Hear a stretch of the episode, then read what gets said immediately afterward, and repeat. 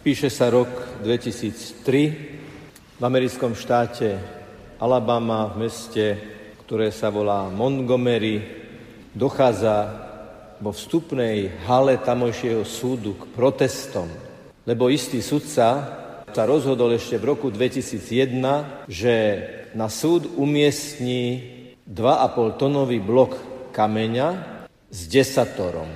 Zdôvodnil to tým, že ich súdny systém je založený na ústave, ktorá sa dovoláva Božej priazne. A preto je náležité, aby na súde bolo desatoro.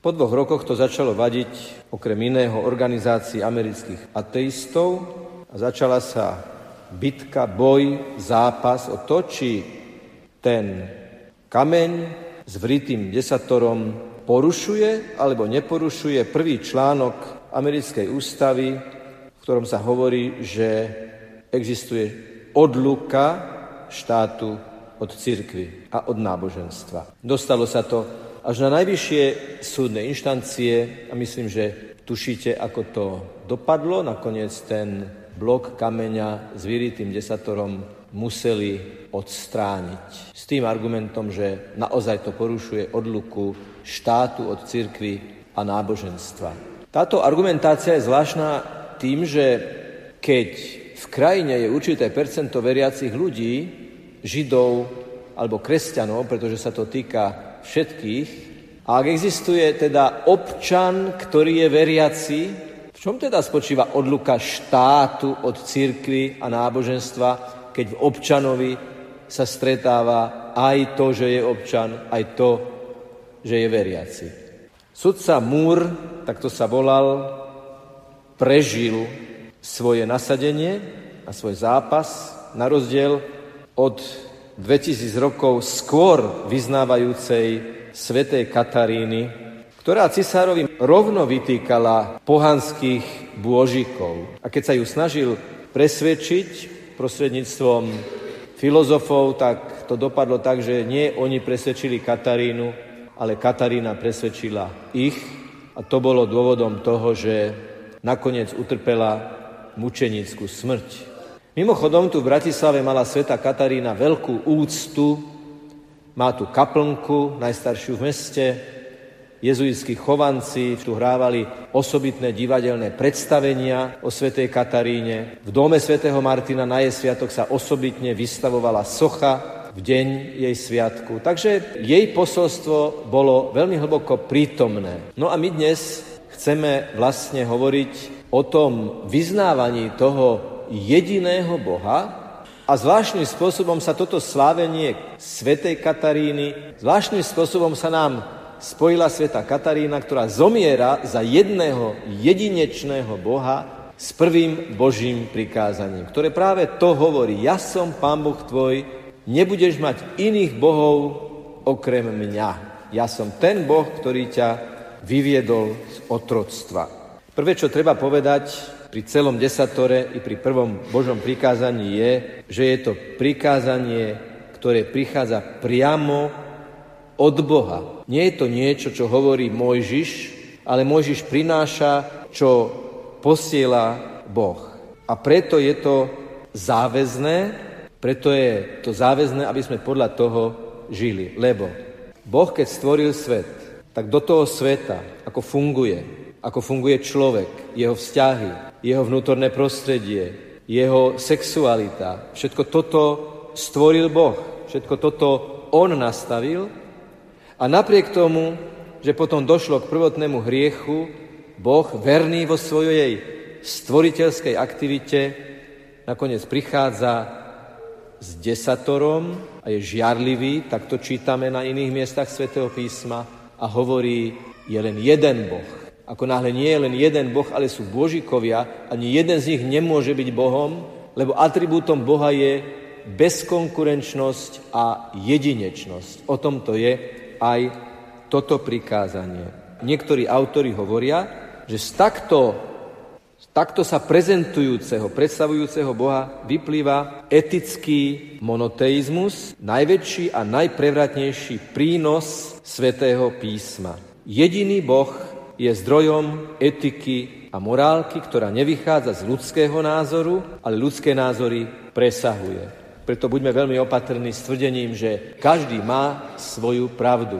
Ak to hovoríme napríklad o politickom presvedčení, ak to hovoríme o tom, ako treba niečo uvariť, ak to hovoríme o tom, ako sa treba obliekať, alebo akým turistickým chodníkom pôjdeme, áno, tam môže byť samozrejme, môžu byť rôzne názory.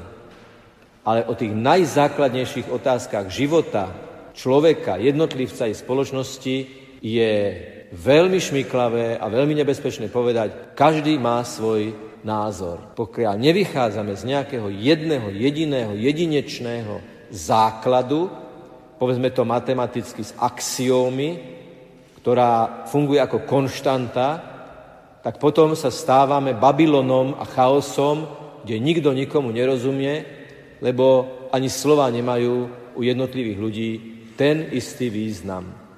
Preto desatoro, ktoré začína Bohom, ktorý hovorí, že je jeden jediný, jedinečný a iní nie sú, je veľkým darom, lebo je to dar pre naše vzťahy. Všimnime si celé ostatné desatoro, že väčšina z toho, čo sa tam požaduje, sa týka našich medziludských vzťahov. Medzi prvým prikázaním a ostatnými prikázaniami je veľmi zásadné prepojenie a zásadný vzťah. Vlastne môžeme povedať, že 9 ostatných prikázaní sú variáciami popretia prvého prikázania. Kto kradne, tomu sa Bohom stal majetok. Kto smilní, tomu sa Bohom stalo telo. Kto vydáva falošné svedectvo, tomu sa Bohom stala moc. Lebo klamstvo v konečnom dôsledku je o potrebe mať moc, ktorá ovláda druhých ľudí. Čiže pochopiť prvé Božie prikázanie, postaviť Boha na prvé miesto ako bezkonkurenčného stvoriteľa a tvoriteľa našej súčasnosti je vec pre celý život a pre všetko, čo sa s nami deje na všetkých úrovniach života. Vďaka desatoru sa celé ľudstvo, celá ľudská civilizácia dozvedá, že Boh si praje, aby boli ľudia k sebe navzájom láskaví. My to dnes vyjadríme, keď sa budeme spolu modliť odčenáš. Bratia a sestry, na to sa nedá zvyknúť. Odčenáš nie je možné sa modliť zo zvyku, z rutiny, pretože modlíme sa to vždy v nejakom konkrétnom rozpoložení. A keď sa my dnes budeme modliť Otče náš v duchu toho prvého prikázania, že náš Otec je náš jediný, jedinečný, bezkonkurenčný Boh, tak tým sebe navzájom hovoríme, ak tohto Boha oslovíme všetci Otec, tak potom sebe navzájom vlastne hovoríme, ty si môj brat a ty si moja sestra. Keď s tebou a s tebou a s vami spoločne my všetci, ako sme tu povieme, Otče, tak hovoríme, ty si môj brat, ty si moja sestra, lebo jeden Boh je našim Otcom. Také ponaučenie je, že Boh nám dáva slobodu, lebo kedy dal Boh desatoro vyvolenému národu? V ktorej situácii? Vy to viete. Vtedy, keď odišli z otroctva a išli do slobody. A to dvojgeneračné, 40-ročné putovanie má ako veľmi významný moment aj to, že Mojžiš prináša zákon. Pretože ujarmený národ, šikanovaný v Egypte, kto je šikanovaný, kto je ujarmený, ten veľmi ľahko upadne do pomsty, do chaosu v majetkových záležitostiach, vo vzťahoch. Útlak je neprirodzená situácia pre človeka, a preto, keď vyjde z útlaku, keď sa oslobodzuje, tak súčasťou tohto oslobodenia, oslobodzovania je desatoro prikázaní. A toto by niekto mohol povedať, tak ako môžete jedným dychom povedať, že desatoro prikázaní je darom pre človeka, ktorý putuje z otroctva do slobody. Ako môže byť prikázanie slobodou? Tak choďte prosím napríklad hore na Kalváriu, ku Kalvárskému kostolu a povedzte niekomu, že ten, to zábradlie, ktoré je nad Lúrskou jaskinkou, vás obmedzuje. Mňa to obmedzuje, že ja taďal nemôžem ísť. Ja taďal chcem ísť, mňa to obmedzuje. No áno, ale keď to prekročíš, tak tam spadneš, spadneš do tej rokliny. Všade, kde je priepas, je zábradlie a bol by blázon, kto by povedal, že ho to obmedzuje.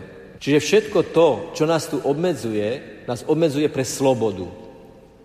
A kto si povie, že ja to aj tak poruším, lebo ja som Boh, ako mi to našepkáva pokušiteľ pri prvom pokušení v rajskej záhrade, tak ako náhle prekročí Bohom stanovené mantinely a limity, už sa dostal do zóny neslobody.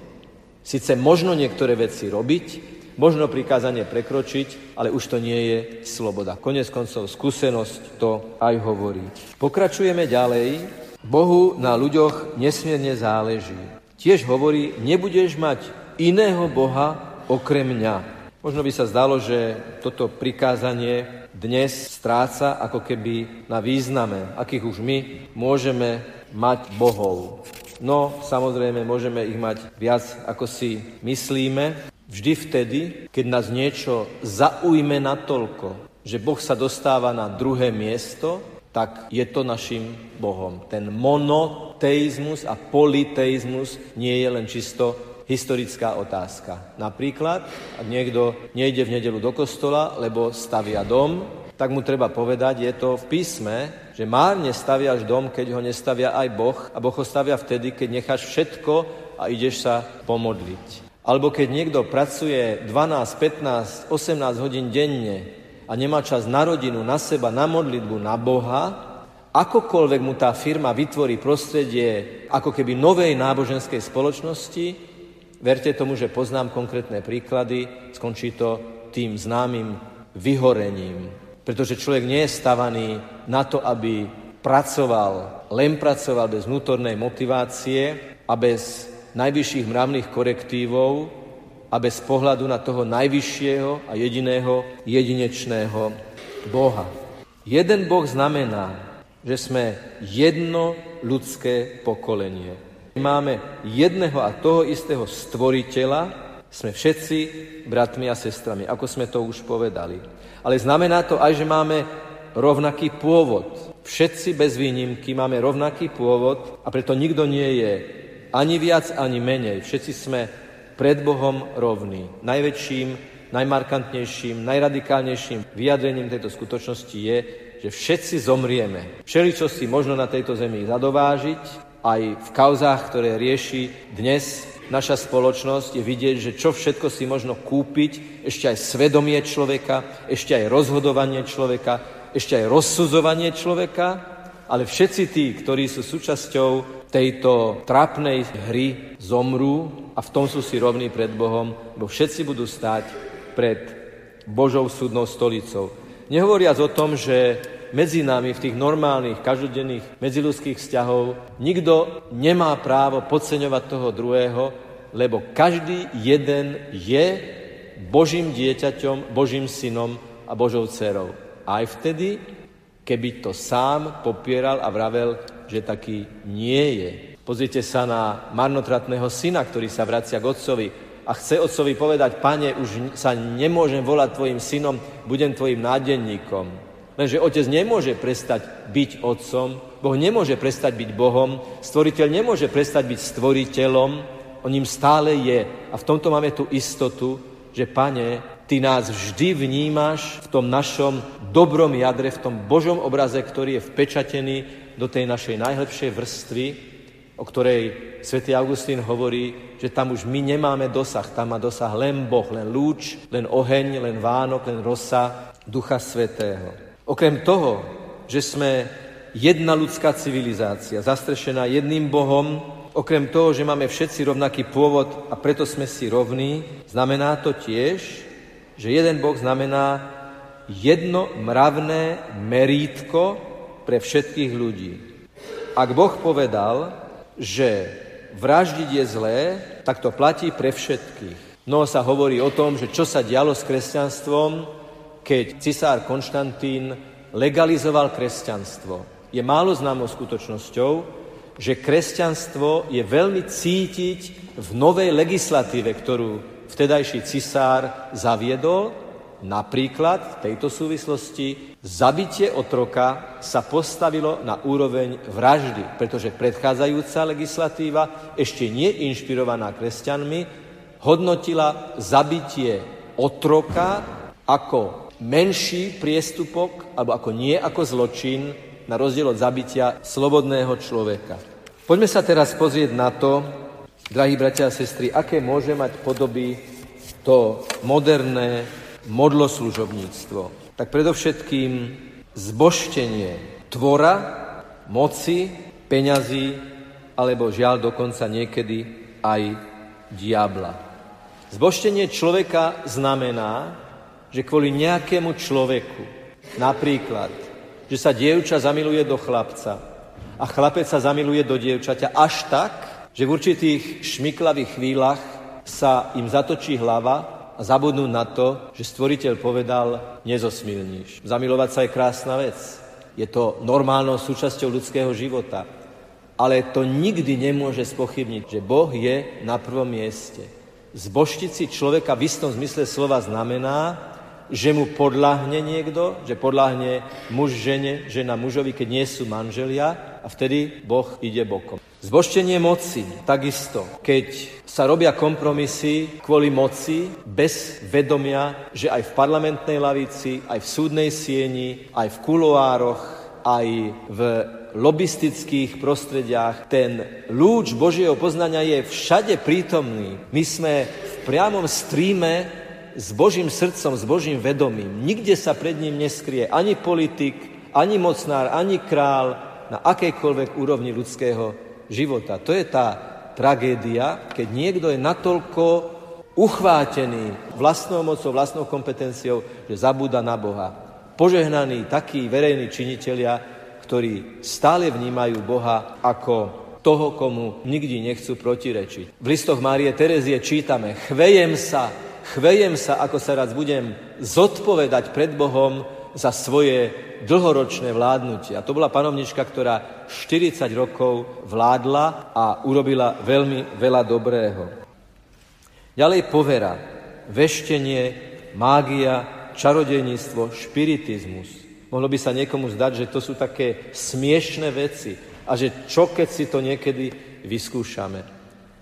Som nechcel veriť vlastným ušiam, keď som na vojenčine, kde práve premietali v televízii Robina Hooda a tam bol jeden taký okultný moment, keď tie meče dávali do tej studne a z tej studne potom vyšiel taký duch, tak to potom vojaci skúšali, že či to funguje. Toto nie sú hračky, toto nie sú len nejaké také, že prázdne slova. Nikdy sa nesmieme uchyliť k tomu, aby sme sa pýtali veštice, vrátane horoskopu. Ani čítať horoskopy len tak, čo ak. Nie je to dobré, lebo už sa spoliehame na niečo, čo nie je Božie. Už sa nepýtame Ducha Svetého, už sa nespoliehame na Ježiša Krista, už sa nespoliehame na Ježiša, ale chceme ich obísť, chceme obísť Ducha Svetého, ktorý v nás pôsobí a to je pred Bohom zlé. Bezbožnosť, pokúšanie Boha, znesvedcovanie osôb a posvetných vecí – príjmanie Eucharistie s neočisteným srdcom, svetokúpectvo, keď sú peniaze za nejakú duchovnú službu. Možno sa opýtate, že či ateizmus je hriech. No ak niekto vyrastal v ateistickom prostredí, dneska som bol v komunikácii s takýmito osobami, ktoré mi povedali, ne, nemal som, nemal som, nedostal som vieru. Samozrejme, že nemôže byť v hriechu ten, Nemôže byť v hriechu ten, kto nerobí voľbu. Ale ak niekto spozná pravdu a spozná ju spôsobom, že má možnosť to prijať a len kvôli tomu, že sa nechce dať obmedzovať, Boha nepríjme, tak to je potom veľmi vážna situácia pred Bohom. Takisto sa treba vyvarovať ezoteriky, lebo Boh je osobná bytosť, nie iba chladná kozmická energia. Človek nedokáže spasiť sám seba. Spása je jedine od Ježiša Krista. Ani príroda či vesmír nie sú Bohom, čo je panteizmus. Shirley MacLaineová raz dala rozhovor o tom, aký je sympatický svätý pápež Jan Pavol II, ale povedala, on má svoje názory a ja mám svoje názory a ona bola e, predstaviteľka New Age a pokiaľ je aj autorka knihy Tanec vo svetle, kde sa vlastne hovorí, taká základná línia je, ty si Boh, nájde Boha v sebe. Čiže nehľadaj Boha mimo seba, nad sebou, Boha, ktorý ťa presahuje, ktorý je väčší ako ty, ale nájdi Boha v sebe. Ty si Boh, ty máš v sebe božskú energiu. A keď sa človek stáva sudcom sám sebe, keď sa človek stáva zákonodárcom sám sebe, tak sa pozrime okolo seba a vidíme aj veľmi dramatické príklady toho, ako to dopadne. Ako to rozkladá aj ľudské vzťahy.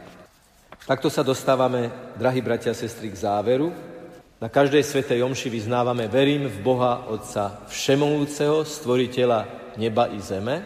A toto vyznanie by sme mali a sme pozvaní prežívať aj v našej každodennej realite. Možno ešte dnes večer, možno zajtra, nedaj Bože, môže prísť k nejakému pokušeniu. A pokušenie je vždy o tom, v konečnom dôsledku, ty si Boh, nie niekto iný. A my vždy volajme, Ježišu, veď ma k Otcovi, Bože, pomôž mi. Mária, stoj pri mne. Lebo Mária vyznala do takej miery, že sa stala matkou samého Ježiša Krista. Čiže v pokušení treba prvé Božie prikázanie, keď sme uprostred pokušenia akéhokoľvek typu, že oslovíme Boha. Nezaoberať sa diablom, pokušením a jeho predmetom, lebo to by sme sa ešte viac do toho zabárali, že keď idete po ulici a je tam láka, tak nezačnete na tom mláko, že jaká hlboká, jaká špinová, prečo práve tu, čo sa deje. Ak, ak vám tam mláka obsadí hlavu, treba ju obísť a nie do nej vstúpiť. To robia len deti. Čiže volať Boha. Bože, buď so mnou, Ježišu, buď so mnou, Mária, pomôž mi. Niekedy slova Ježiš, Mária nemusia byť užitím Božieho mena a mena svetého Pany Márie nadarmo. Lebo je to modlitba, je to volanie, je to výzva. A verte, že to má obrovskú silu, lebo vtedy všemohúci jediný a jedinečný Boh vidí, že mu veríme a že ho vyznávame. A prichádza veľký pokoj, veľká sila, veľký nadhľad a veľký odstup od toho, čo sa zdalo byť neprekonateľné pokušenie. Keď teda dnes príjmeme Eucharistiu, berme to ako takú bodku za našim rozímaním, lebo Ježiš vie, ako je náročné žiť túto hierarchiu hodnot, kde Boh je na prvom mieste a preto prichádza ako chlieb a hovorí, poďte ku mne všetci, ktorí sa namáhate a ja vás posilním. A všetci, ako sme tu, nás mohlo napadnúť, kde sme niekedy zlyhali pri dodržiavaní toho prvého a aj ďalších Božích prikázaní. Tak dnes to Ježišovi povedzme, odovzdajme, otvorme a môžeme si byť istí, že On nás bude viesť. Ale Jeho sa musíme držať. Lebo kto vidí jeho, vidí Otca. Nech je pochválený Pán Ježiš Kristus.